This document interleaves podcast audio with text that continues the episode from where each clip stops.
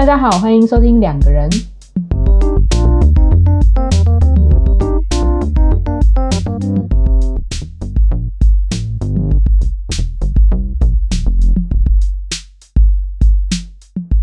大家好，我是鱼。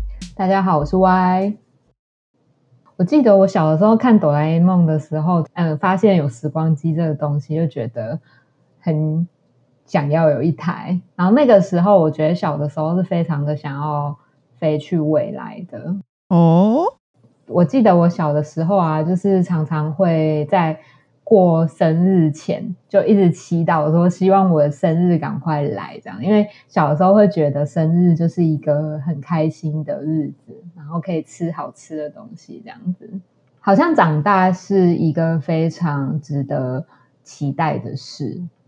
然后我记得，就是我小的时候过完生日之后，那个当天呐、我晚上还会在床上祈祷说，下一个生日赶快来，就是很希望这一个生日就是才刚过完，就可以立刻就是坐时光机到下一个生日，希望每天都是生日这样。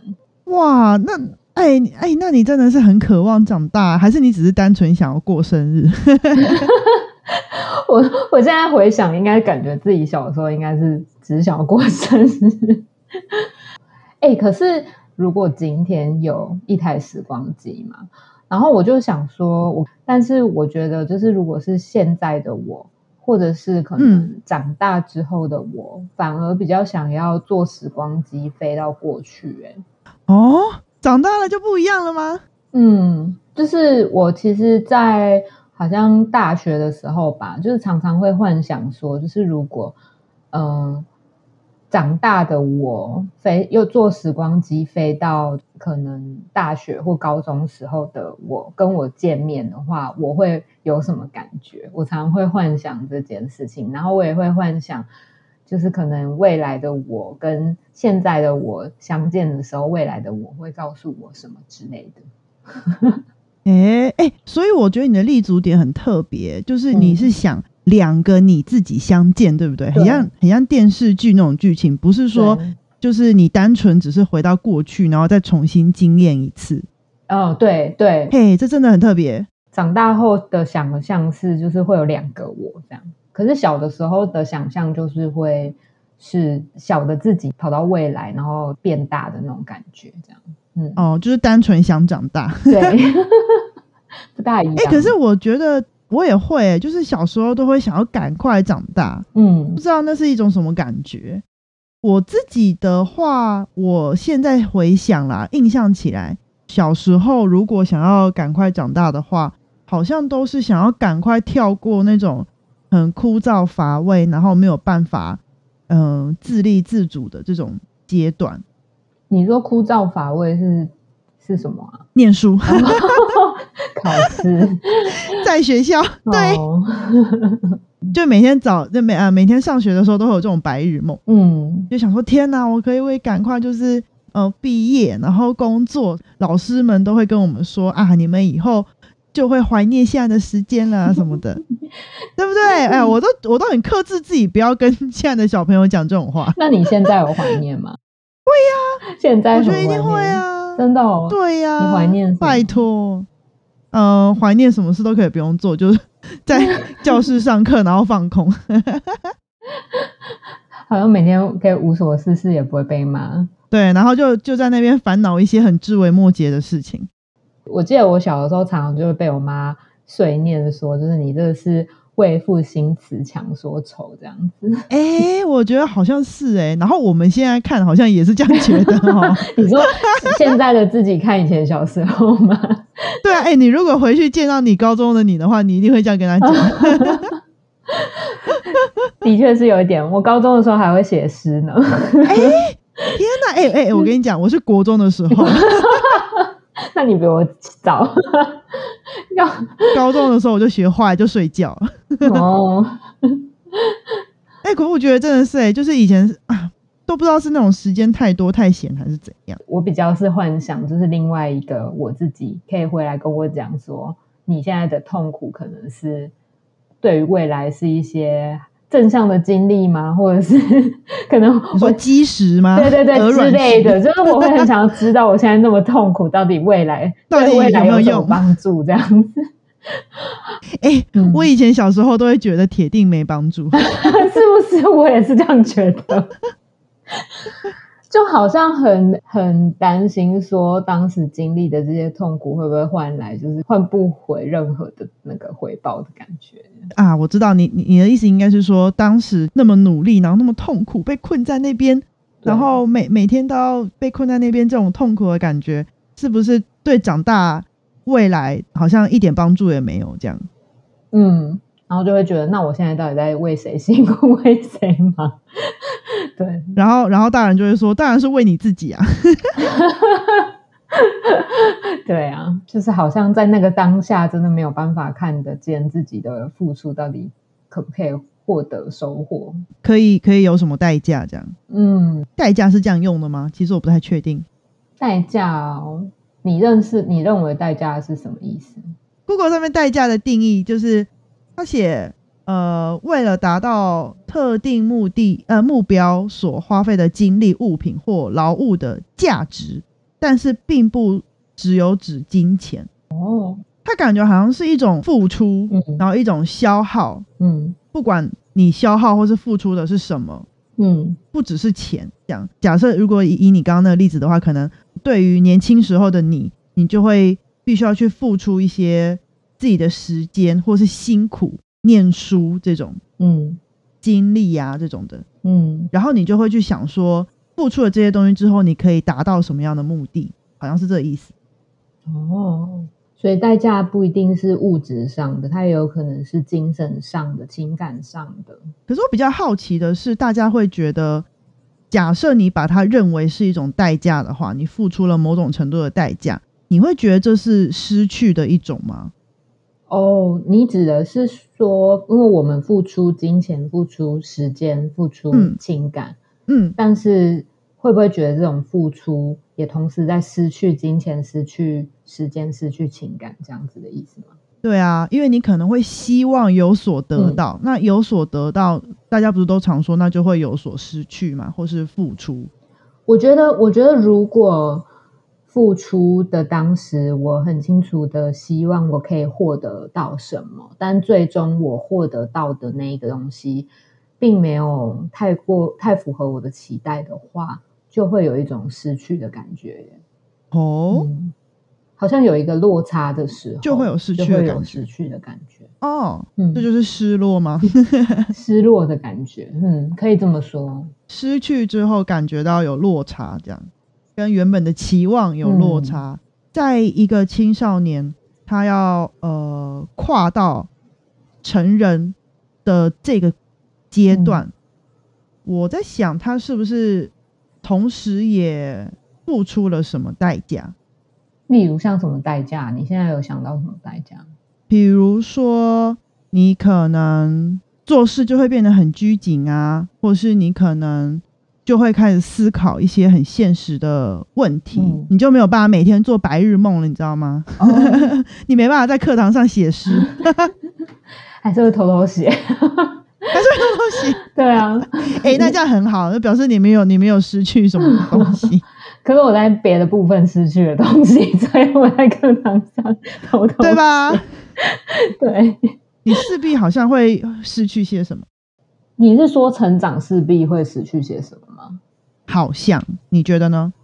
照你这么说的话，感觉会失去蛮多东西的耶，像是可能会失去一些写诗的 写诗的机会，然后也也开始就是思嗯、呃去想思考关于现实的事情。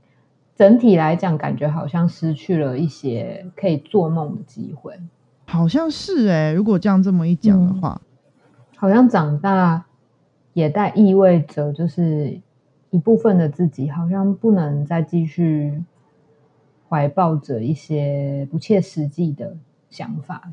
嗯，所以很多人会很怀念年轻的时嗯候，就是可以自由做白日梦的时候。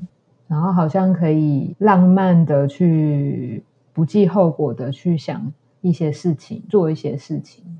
所以好像其实，在生活当中，我们可以看到很多人，他们其实并不想长大，对不对？其实我我也没有很想长大，我也不想。对呀，我觉得好像每个呃，就算你外面外貌外表，你的实际年龄已经长大，长大成人了，就是可能法定年龄上你已经是个成人，或是你可能毫无疑问，你过三十岁，没有人会说你是小孩或是青少年了。但是好像这些人的心里面，某种程度应该都还保留保留着一部分那种小朋友或是。少年时期的那种感觉，嗯，哎，你这个你这个说法让我想到一个不确定是不是专有名词，哎，你有听过就是生长痛这个这个说法吗？有，哎，这是专有名词吗？应该 就是有有的，应该是只是很少被提到，对，比较 少被提到，但是我们好像都有曾经从身边的朋友就是听到这个这样子的经验。呃，有的人不是小的时候要长高嘛，然后晚上半夜就是会痛到睡不着这样。哦天哪，Oh my god！我跟你讲，这就是我本人，真的假的？难怪你长那么高。我非常那个，哎，大家不知道我身高好吗？我爆爆料了，就是这，这是我本人的切身之痛哎！哇塞，我真的真的是很难形容哈，真的假的？哎，你刚刚一讲到这，完全让我那种肌肉感觉都回来了，很可怕。你那时候是？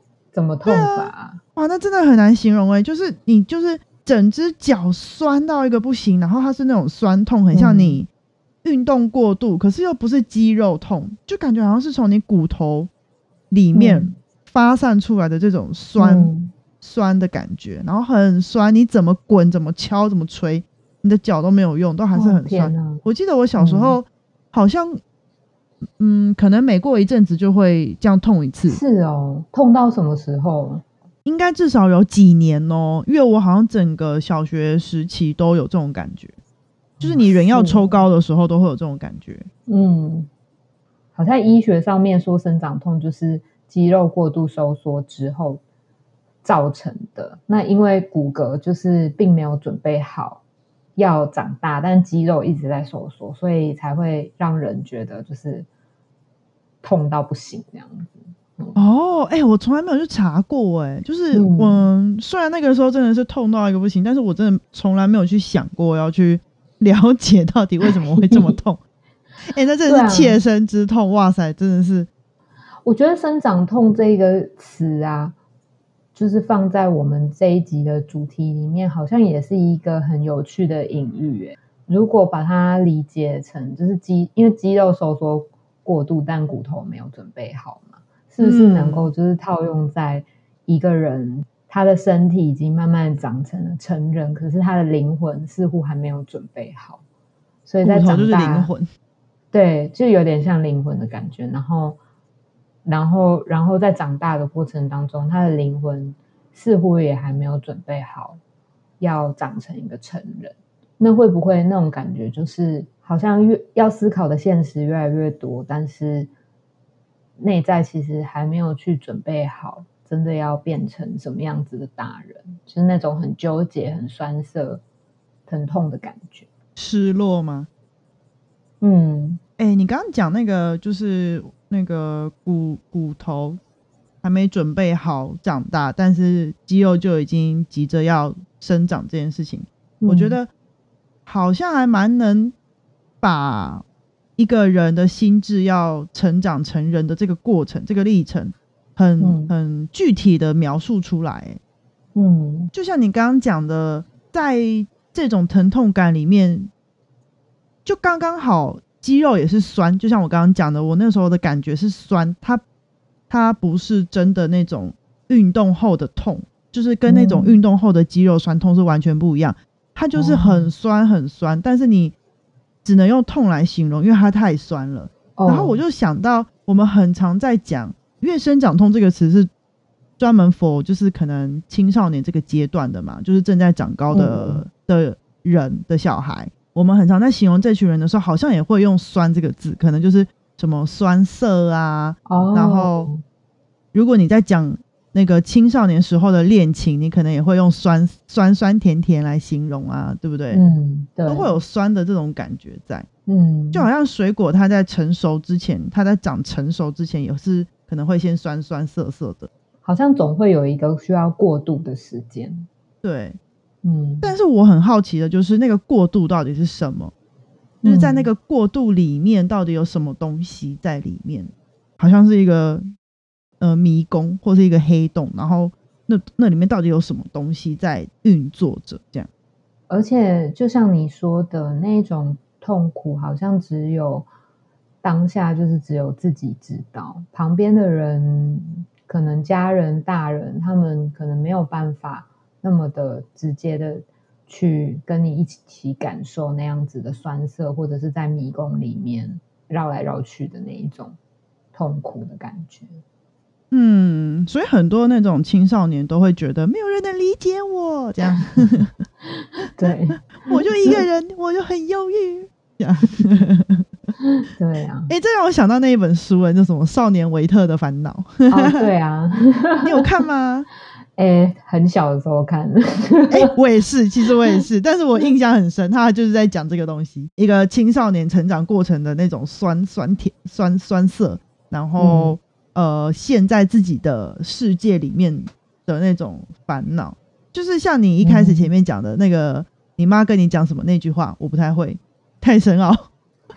为赋新词强说强说愁，对对对，我国很差，我做国中的时候会写诗而已，长大就不会了。对他就是在形容那样子的一个情境。嗯，除了《少年维特》这本书之外，我其实前一阵子有闲的时候，我有看到另外一本还蛮酷的书，叫做《德米安呃彷徨少年时》，这是一本书名。我那时候有是直接在成品看到它，然后就就买它。我觉得它是一本超有趣的书，就是它里面有出现很多人物。如果光讲书名《德米安彷徨少年时》的话，你会觉得主角叫德米安，对不对？嗯，对，但其实他的主角不叫德米安，哦？我那时候很困惑，哎，嗯，就想说，嗯，德米安什么时候出来？但他前面一直在讲一个叫辛克莱的人，嗯，但是我觉得先先不破梗，哎，我不知道这样算不算破梗，哎，但是总之，因为毕竟要聊成长这个主题嘛，所以，嗯，我想我还是讲一下他剧，呃，这本书里面的主要角色，主角是刚刚讲的辛克莱嘛，嗯，他是。一个，我觉得他比较像是一个青少年，就是还没有踏入成长阶段的无忧无，像我们刚刚讲的无忧无虑的那种状态的的少年，嗯，然后他生活的一切都很美好，都很光明，这样子。随着书进行到后来，他遇到了一个人，叫做克罗莫，然后克罗莫就跟他完全是不一样的状态，就是我觉得他比较像是一个。呃，比较黑暗、比较阴暗面的存在，然后他是在他外面认识的嘛，所以我觉得好像某种程度象征了他踏出了他的舒适圈，就是一个少年，他准备要踏入不呃不一样的领域，可能是出社会或是进入社会的这种感觉，然后他面对到了很多他过去不曾接触过的事情，这时候。那个书名里面的那个德米安就出来了哦，终于对，终于出来了。然后德米安他就是一个很神奇的人。其实我那个时候在读的时候，并不觉得德米安这个人真实存在。嗯，就是你在读某种类型的小说的时候，你总会觉得这这个这个这个角色很不切实际。比如说像村上春树某些书里面也会有这种角色嘛。嗯，对。然后我觉得德米安有点像这种感觉，他在里面。的扮演的角色，我觉得有点像是最前面你提到说，如果你有时光机的话，你希望你可以回去跟你年轻的时候说什么什么什么之类的嘛。然后我觉得德米安在这里面就有点像现在的你的这个角色，就是他有点像带领那个新客来慢慢去突破重围呀什么的，披荆斩棘，然后找到属于他的成长的这条路，长大成人的这条路。嗯，我觉得这本书真的是很呃刻画一个人他成长的心路历程，就是从青少年成长成人的心心路历程。我觉得比《少年维特》这本书刻画的更隐喻一点，就是他没有那么直接的去描写很多事件。那你读完之后，你会完全就回想起自己年轻的时候的那种感觉。嗯，你是说就是好像在呃摸黑找找路，然后有期待有一个人可以像德米安这样子带领着自己长大的那种感觉吗？我觉得这种感觉更更复杂、更浓厚，还有很多其他的事情，比如说呃冲击呀，然后或是酸涩啊，然后痛苦啊，这样。它里面其实用一个很棒的东西来形容长大，我觉得跟你刚刚讲那个生长痛的那个肌肉骨骼的关系，嗯呃，很像。它里面的形容是说，一只鸟它在出生之前那颗蛋，就是它的整个世界，但是它为了要出生，它必须要先毁坏它认为是那整个世界的那个蛋，它才能真正的成为一只鸟。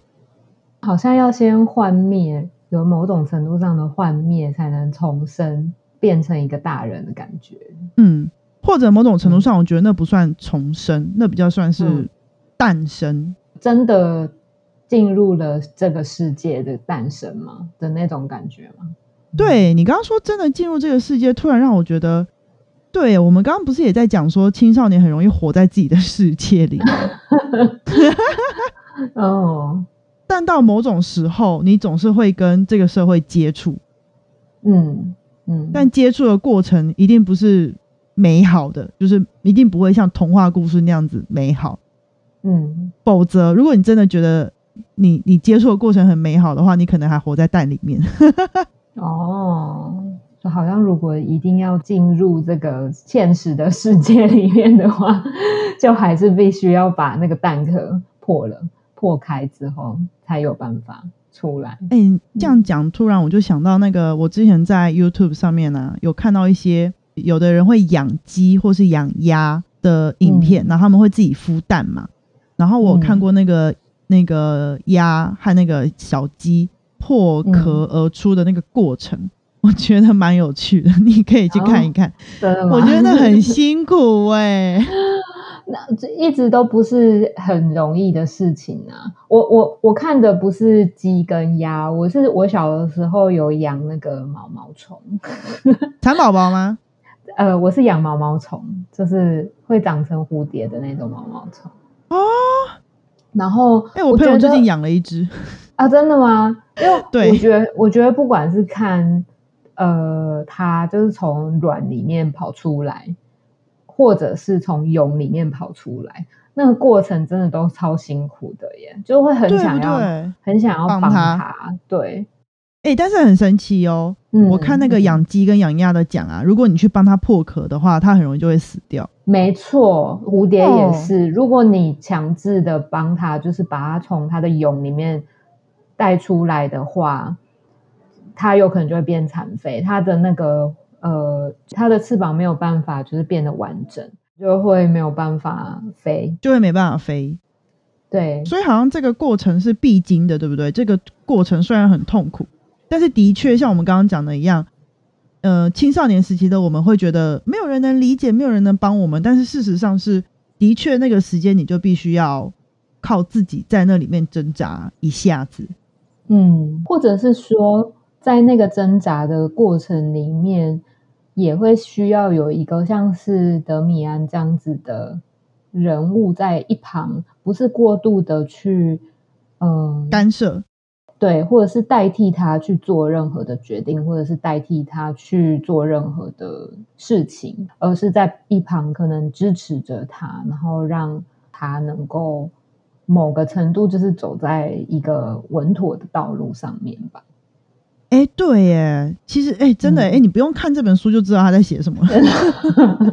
嗯，这一本书还有另外一个带给我的感觉或是体悟啦，嗯，就是刚刚讲到主角跟那个克罗莫，他分别一个像是代表了正面嘛，光明面，另外一个比较像是负面、黑暗面嘛，黑暗面，嗯，对。然后我觉得，嗯，成长的过程中，就是他要破壳而出的这个过程，这个我觉得有点很混沌的这个过程。嗯，好像他也在努力的在心里面去平衡或者是调和这嗯黑白两端的感觉。哦，因为他本来是生活在白的世界，就是可能你你可能很像那种白白昼，就是呃北极嗯会有一段时间都是白天嘛，然后有一段时间都是黑夜嘛，那种很极端的、很极端的环境，然后你要试着在内心里面去去调和这种冲突感，然后这个调和的过程可能是痛苦的，并不嗯简单的。可是最终好像也是在迈向一个整合的路、欸，对啊，所以我觉得整合这件事情很重要、欸，嗯，或许这个是一个嗯，成为一个大人或是长大的一个关键吗？嗯，整合自己内心的黑很黑暗面跟光明面，让它变成是一个有点像我们上一集讲的那种光谱的感觉嘛。嗯，有点像这种感觉。然后我自己很喜欢把它称作弹性。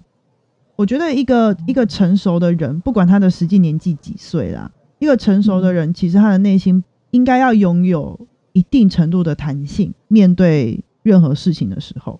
嗯，他可能某些时候可能可能没有办法很有弹性，没有关系，但是至少他要能够知道，或是能够能够保有这种空间感。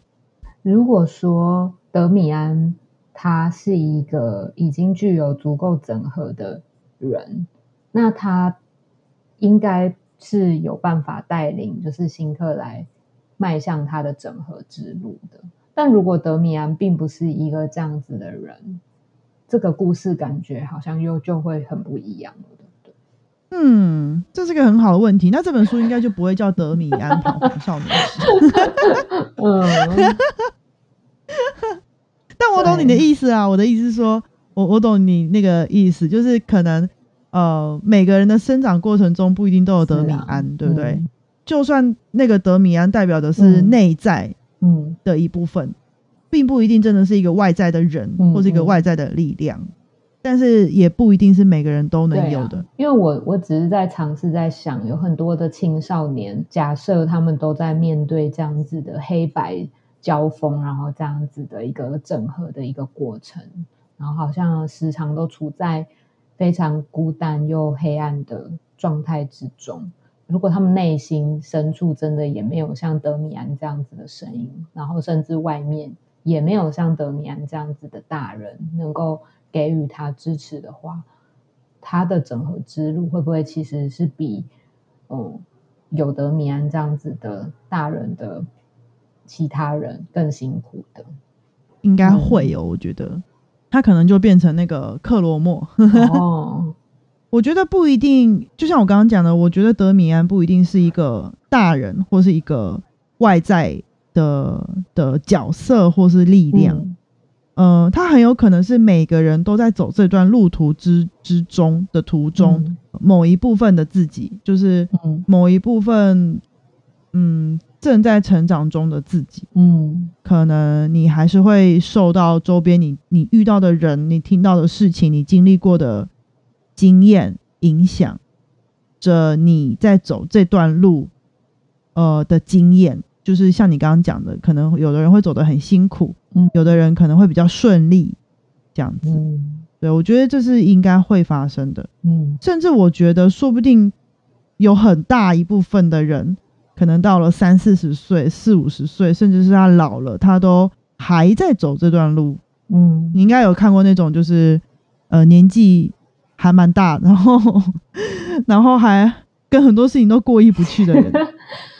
对，我这样讲会不会很坏？不会啊，你讲出了很多很多人的 的样子。就是他可能还没办法接受灰色的事情。他好像仍然在他内心中，好像仍然会有相信，嗯，黑色就是黑色，白色就是白色，好像不是一个理想状态的时候，这个东西就瞬间就坏掉了，这样子。对对对对对，就是把某些东西握得很紧啊。嗯当他这条路走的不是很顺遂的时候，时间拖得很长，可能他就更困难，更困难去打破这些壳了。那个壳可能就会变成像茧一样越来越厚。嗯所以我在想说，其实真正能够并不是所有的人都可以像新克兰那样顺利的呃破茧而出。嗯，那个破茧而出的时间点其实也没有限制在一定要在青少年，那个时间点有可能更长，就是破破茧的那个时间点，有可能需要花更长的时间，甚至到都已经是成人、中年，甚至是老年都有可能会发生。